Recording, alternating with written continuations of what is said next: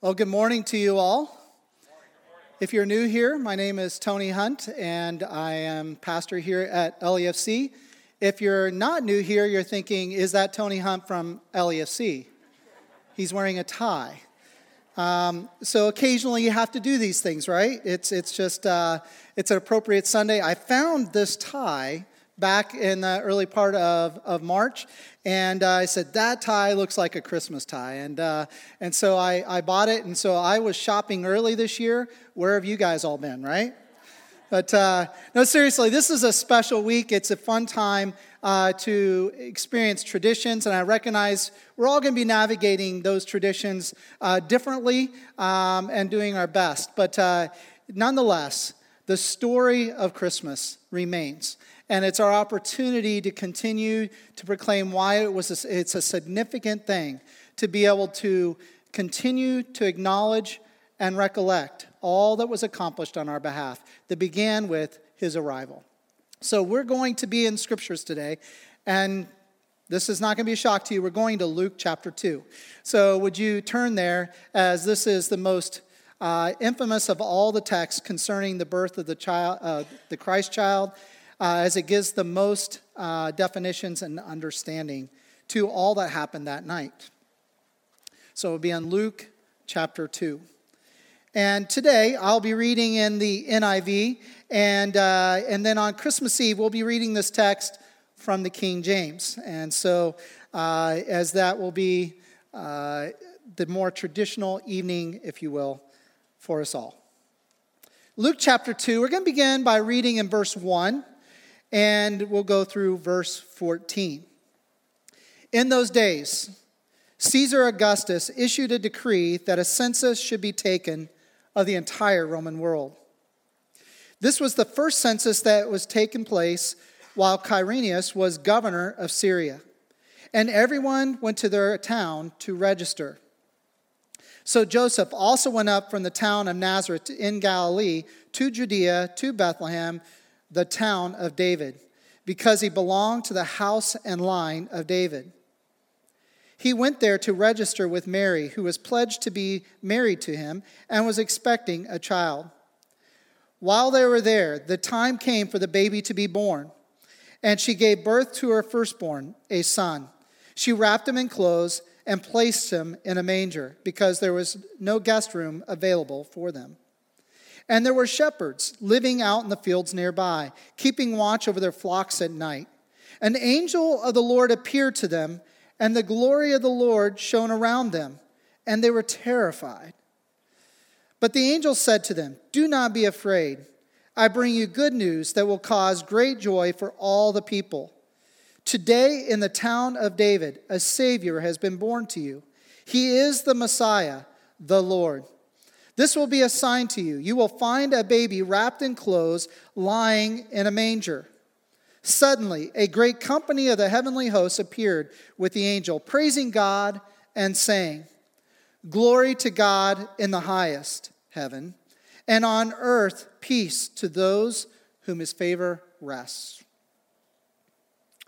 In this text, there are, that are very, is very familiar to us all, there is some moment that we often blow past to not really understand the significance of what was just said.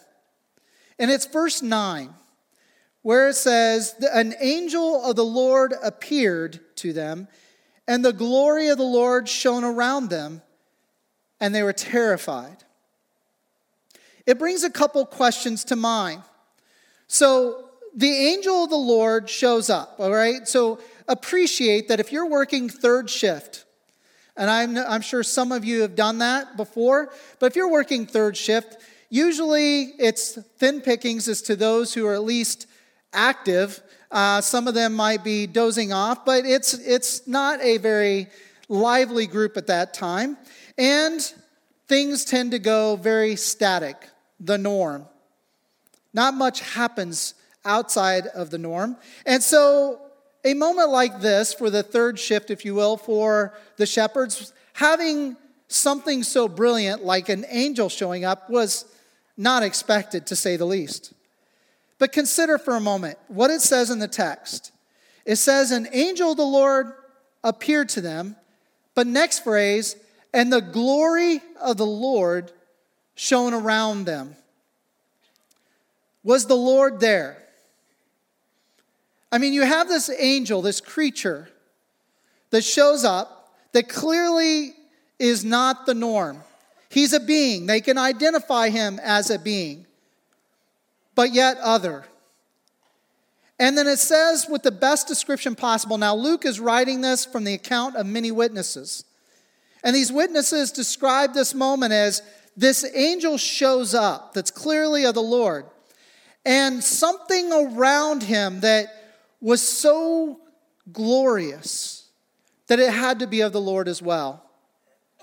So an angel of the Lord shows up, and the glory of God envelops them all. And what does it create? It creates terror. It's the strongest word that can be possibly used in the Greek language to explain the emotion. They were terrified. Think about it.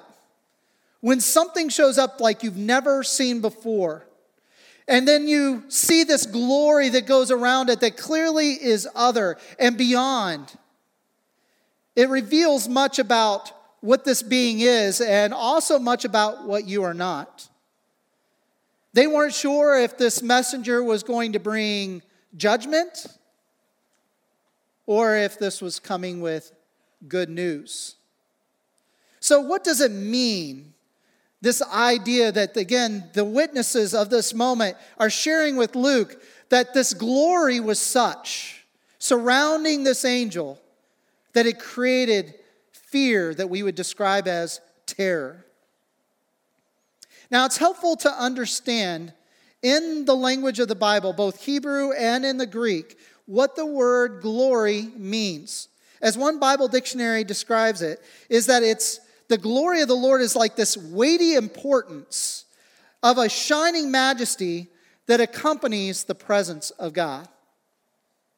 So it's important and it's heavy, it's significant, and you realize it in the moment and it accompanies this majesty that surrounds the actual presence of God. So while this angel shows up, that clearly they could identify was from the Lord, and they were able to ascribe that as such because of the glory that shone around this angel. Clearly, there was a weighty presence there, a majestic visual stunning moment for sure. But they realized they were in the presence of God. There was a presence of God that surrounded that angel that was such that it caused fear. Not only fear, but terror. Shining majesty, we would love to see it. But my guess is, is that if we were experiencing that moment, we would want to see but we'd also be likely to hit our knees and cover our eyes. Glory, weighty importance, majestic, because it accompanies the presence of God.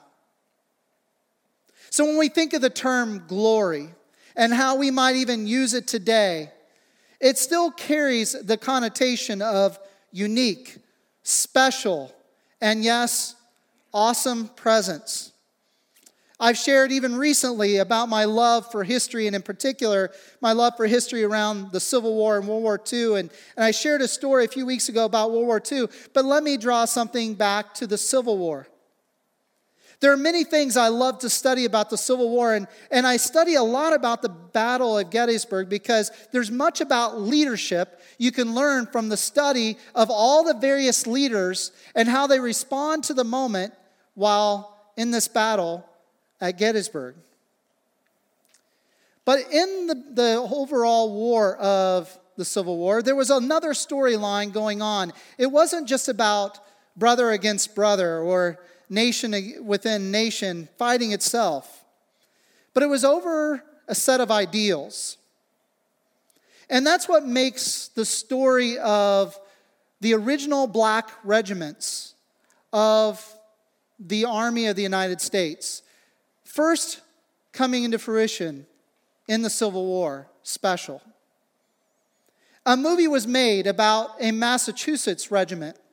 This movie is called Glory.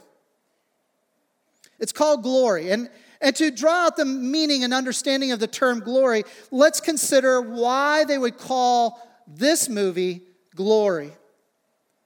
It's because at the time when this regiment was established, it was not received by much of the military as being good news. It was fortunate that there were important people with authority that could make decision to say, the color of skin does not determine whether somebody has valor or capacity to defend one's rights. President Abraham Lincoln had enough confidence in that which was right and the authority to be able to initiate these new black regiments.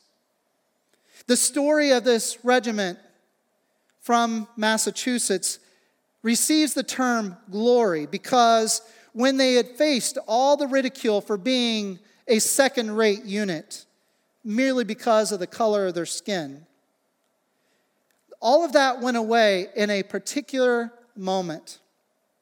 When they were met on a battlefield, for the first time, they were able to engage an actual defense of the cause.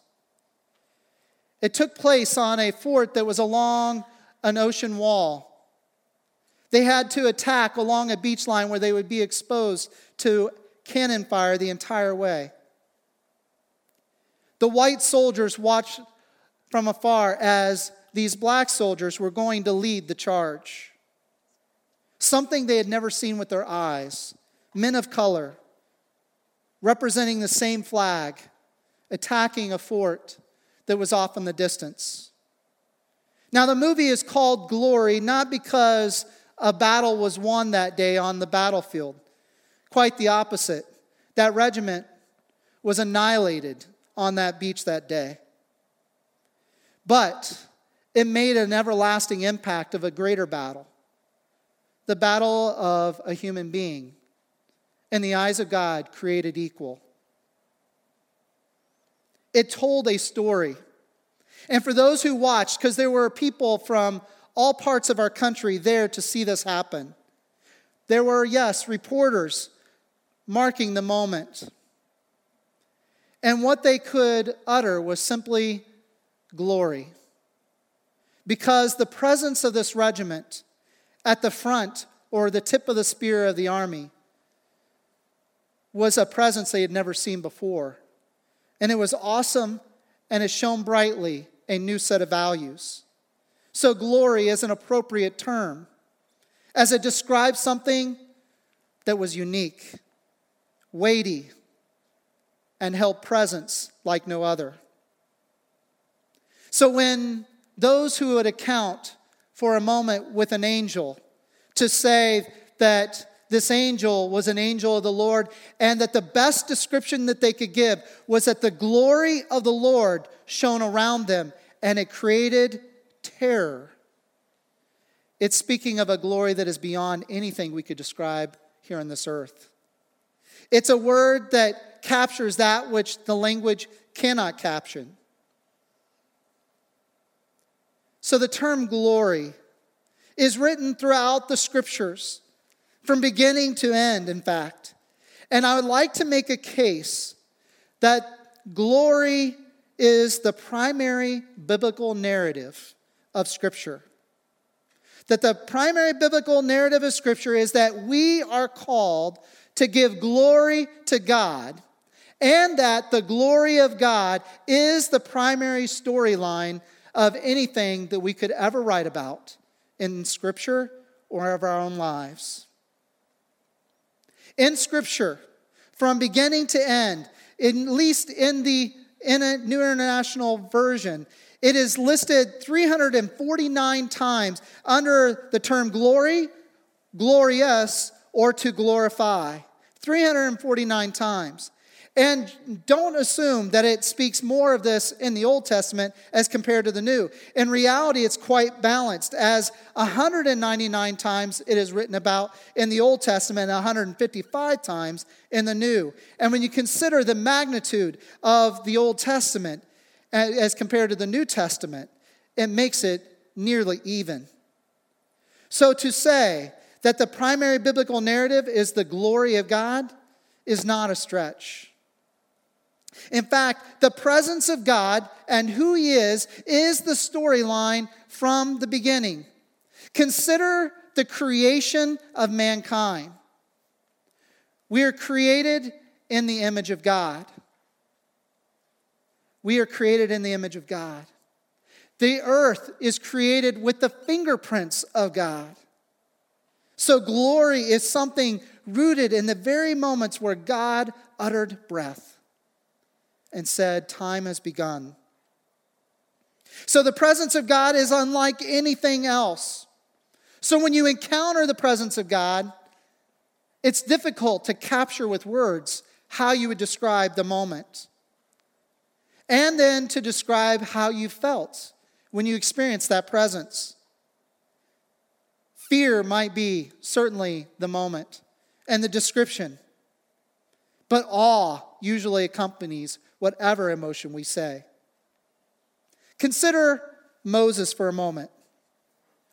Moses being the leader of Israel from Egypt to the promised land.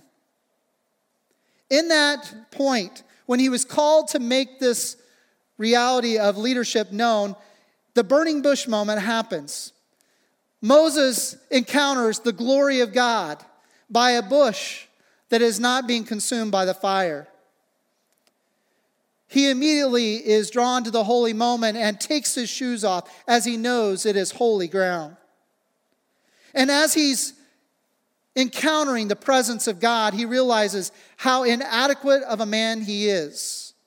And then when God says, I am sending you to be my mouthpiece, my leader to the people of Israel, to lead them from Egypt back to the promised land, Moses felt inadequate. He felt short of the glory of God.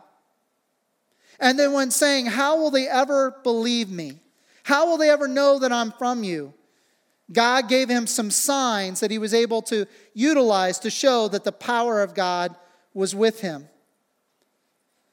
So Moses is sent he goes back, those signs are utilized, and he's now leading those people across the Red Sea and into the wilderness.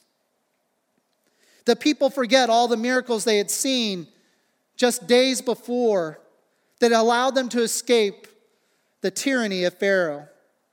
They also had quickly forgotten the crossing of the Red Sea that was miraculous beyond words and they are quickly allowing themselves to begin to worship other. As Moses had left them to go and worship on the mountain of God, known as Mount Horeb or Mount Sinai. Moses was gone too long for their liking.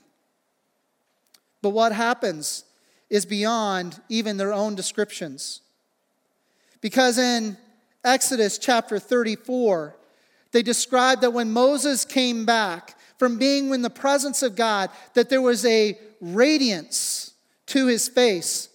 That the different ways of trying to describe it, the Hebrew terminology struggles to describe it.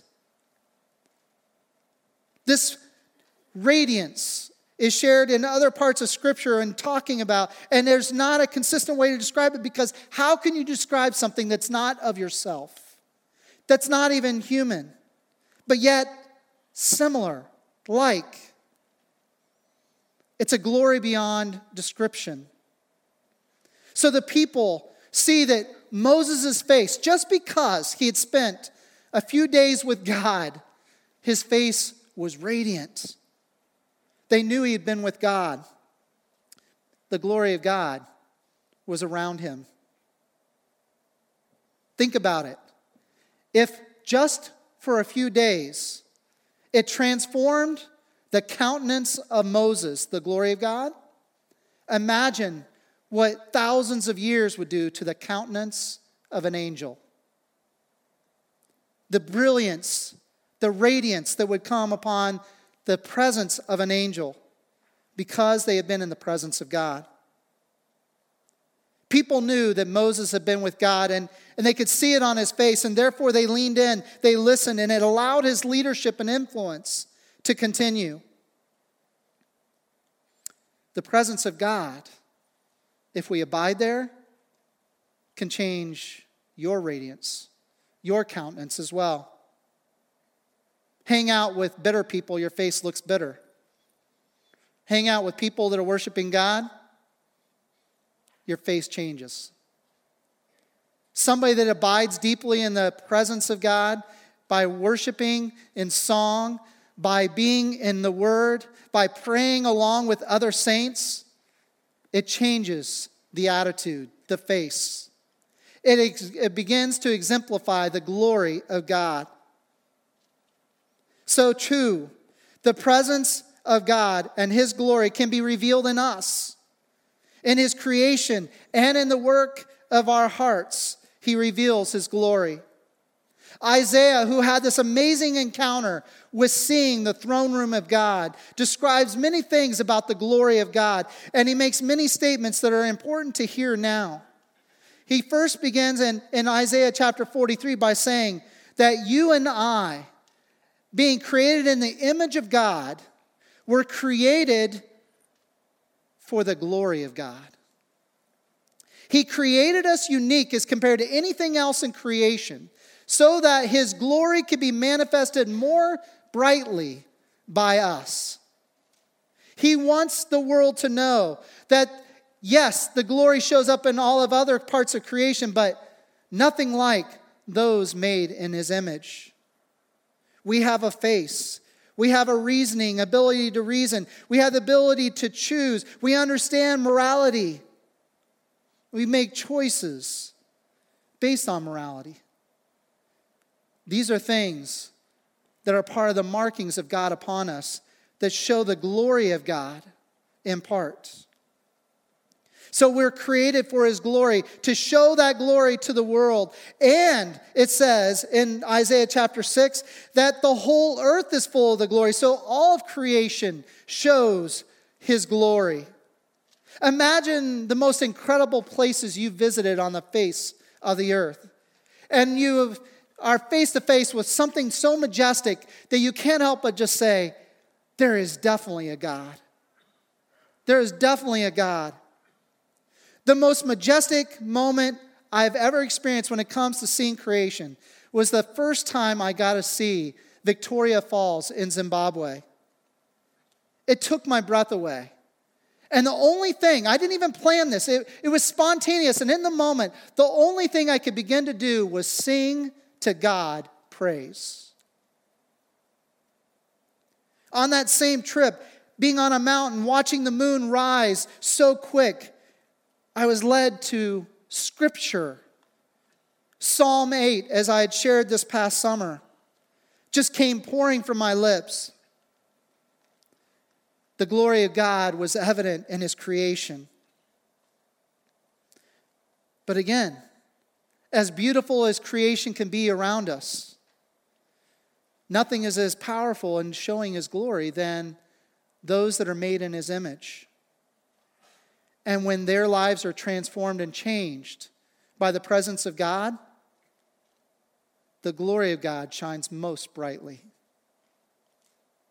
You see, Peter says this that our words and our service are a work of God's glory in and through us. Glory of God, shown by human beings. But for what purpose? Paul calls it this way. In 1 Corinthians 10, he says that in whether you eat or drink, which we're going to be doing a lot of that this week, whether you eat or drink or whatever you do, we're to do it to the glory of God showing the presence of God, letting the presence of His work in our lives be seen in those moments. That yes, even while we're eating and even while we're drinking, even while we're doing things that are mundane tasks, the glory of God can be shown and shown brightly. As I said, the primary biblical narrative in the text of Scripture is the glory of God. In fact, when you look at some of the greatest statements of those who have studied the Scripture, consider the Westminster Shorter Catechism when it says, The chief end of man is to glorify God and enjoy Him forever. The chief end of man, our sole purpose is to glorify God and enjoy Him forever.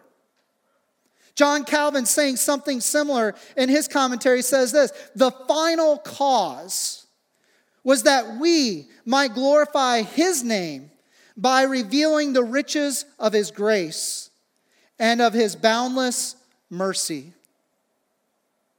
You see, for those who call upon the name of the Lord, who've experienced his transformative work in our lives, when we speak things that we've learned from God, or we live out the things we've learned from God, we are becoming a part of the conduit, the, the work of showing the glory of God because grace becomes evident in us. Because people know you're not perfect but yet I'm seeing something in you that says other. I'm seeing mercy abound in you, and I know that doesn't come from you. When these things happen, glory is being seen upon you, but that glory then points beyond you. So, yes, the chief end of all of us is to glorify God and enjoy Him. But we glorify Him best when we show the riches of His grace that has been extended to us by the way we live and by the way we speak. The boundless mercy becomes evident. I want us to turn in our Bibles to John chapter 17 to understand this more fully what it means that God has given us glory and what it means to actually receive that, but also to give. John chapter 17, we'll begin in reading in verse 1, but I want to give you context as you're turning there. This is a prayer. It's the longest prayer in the New Testament, and it's prayed by Jesus. And he's praying it hours before, even moments before he's arrested, and therefore hours before he's crucified. So, what would Jesus pray in such a moment. So he says this, verse 1 Father, the hour has come. Glorify your Son, that your Son may glorify you. For you granted him authority over all people, that he might give eternal life to all those you have given him. Now, this is eternal life, that they know you, the only true God and Jesus Christ, whom you have sent. I have brought you glory on earth by finishing the work you have given me to do. And now, Father, glorify me in your presence with the glory that I had with you before the world began. He starts his prayer with saying, Father, glorify your Son, that your Son may glorify you. So Jesus petitions the Father to receive glory so that he can give glory. So the purpose of Jesus' coming was to bring glory to God. We just said the chief end of man is to give glory to God and enjoy him forever by revealing the riches of grace and the boundless mercy that God offers. So too, Jesus came to bring glory to God. We were created for glory, to give glory, to show that there is a God, that it's unmistakable that as you look at creation, you know there is a God. Paul says that there is so much evidence of the glory of God in creation and with us in particular as human beings that man is rendered without excuse to knowing and believing that there is a God because the glory of God is so evident. And so, yes, our purpose is to bring glory to God. And so, too, Jesus came not to just save you. That's, that's looking at it just as from your lens. No, Jesus came to bring glory to God. And the way he brought glory was to save you and I, because that's what the Father wanted. So, by doing the work of the Father, he was giving glory to the Father. And he says that in verse 4 he says, I have brought you glory by finishing the work you have given me to do. But verse 5, he says something that, that again just speaks to who Jesus is when he says, And now, Father, glorify me in your presence with the glory I have had with you before the world began. You see, Jesus was no stranger to the glory of God. He had always experienced fully the glory of God, being one with the Father. But now he wants the world to see it on great display. Lord, glorify me with the same glory I've had with you before time began. But he speaks to something greater.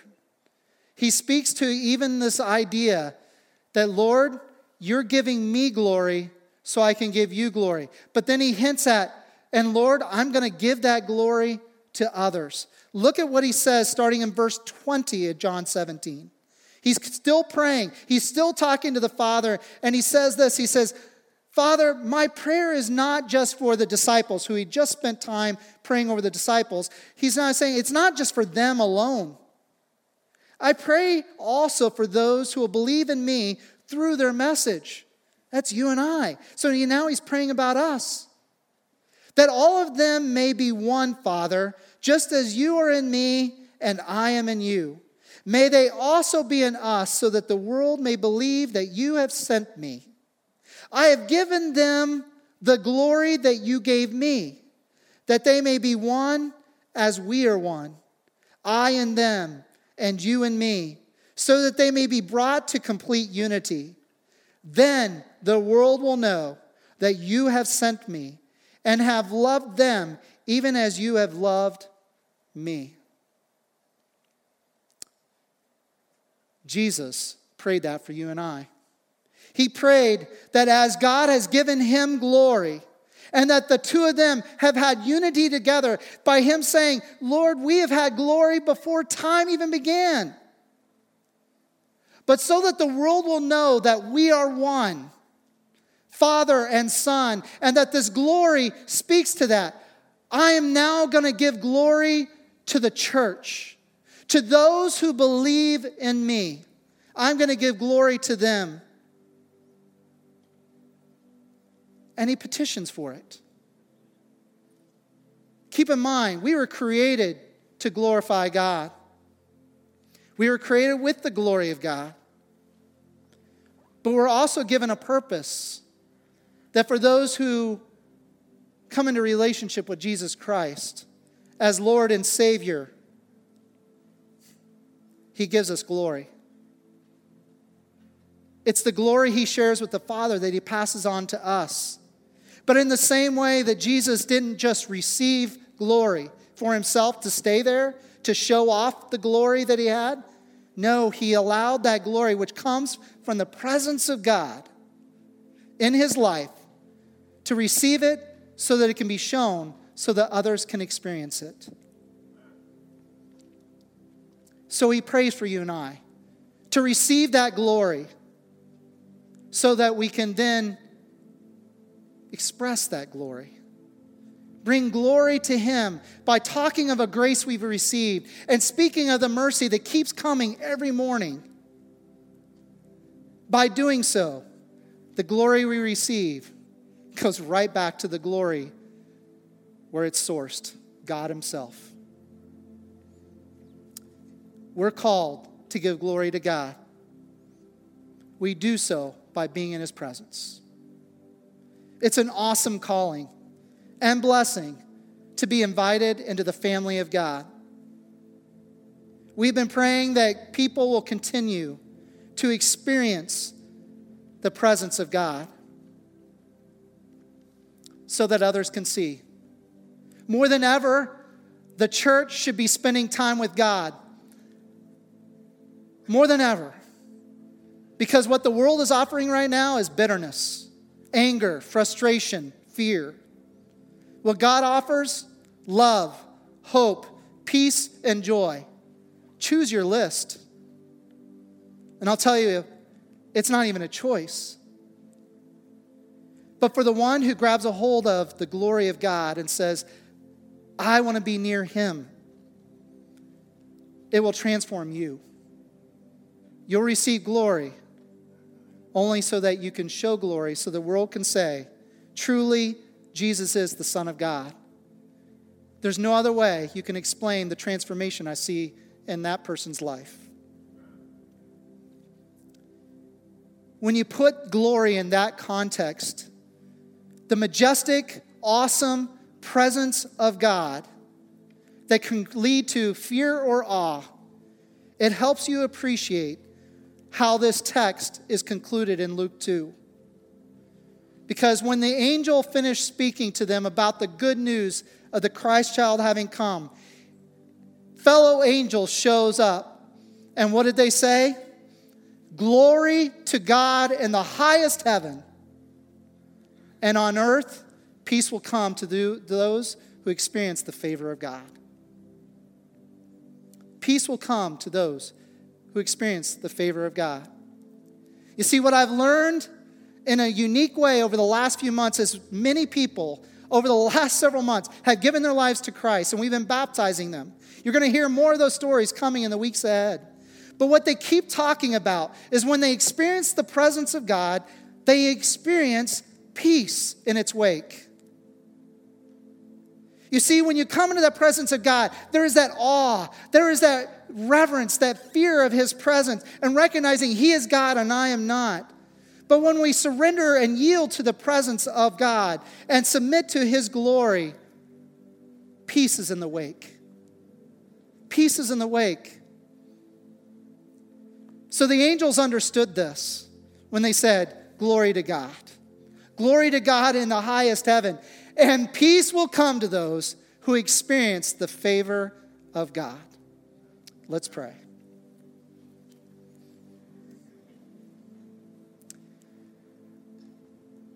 How can I even measure with words your glory, God? It falls short. You desire to be seen and known for who you are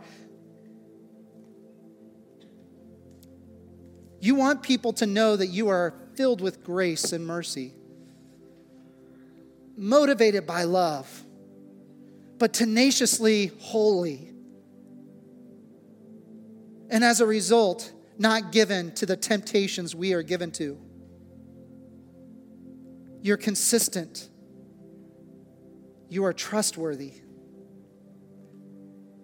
And when we encounter you, and if we abide there, it will change us.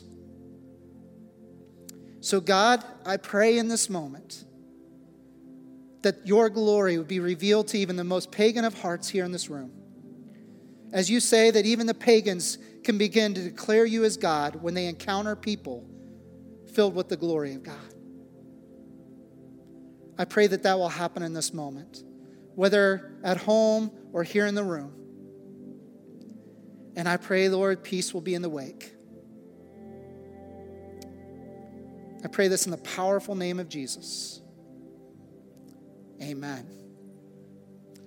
Let's stand and sing to the glory of God.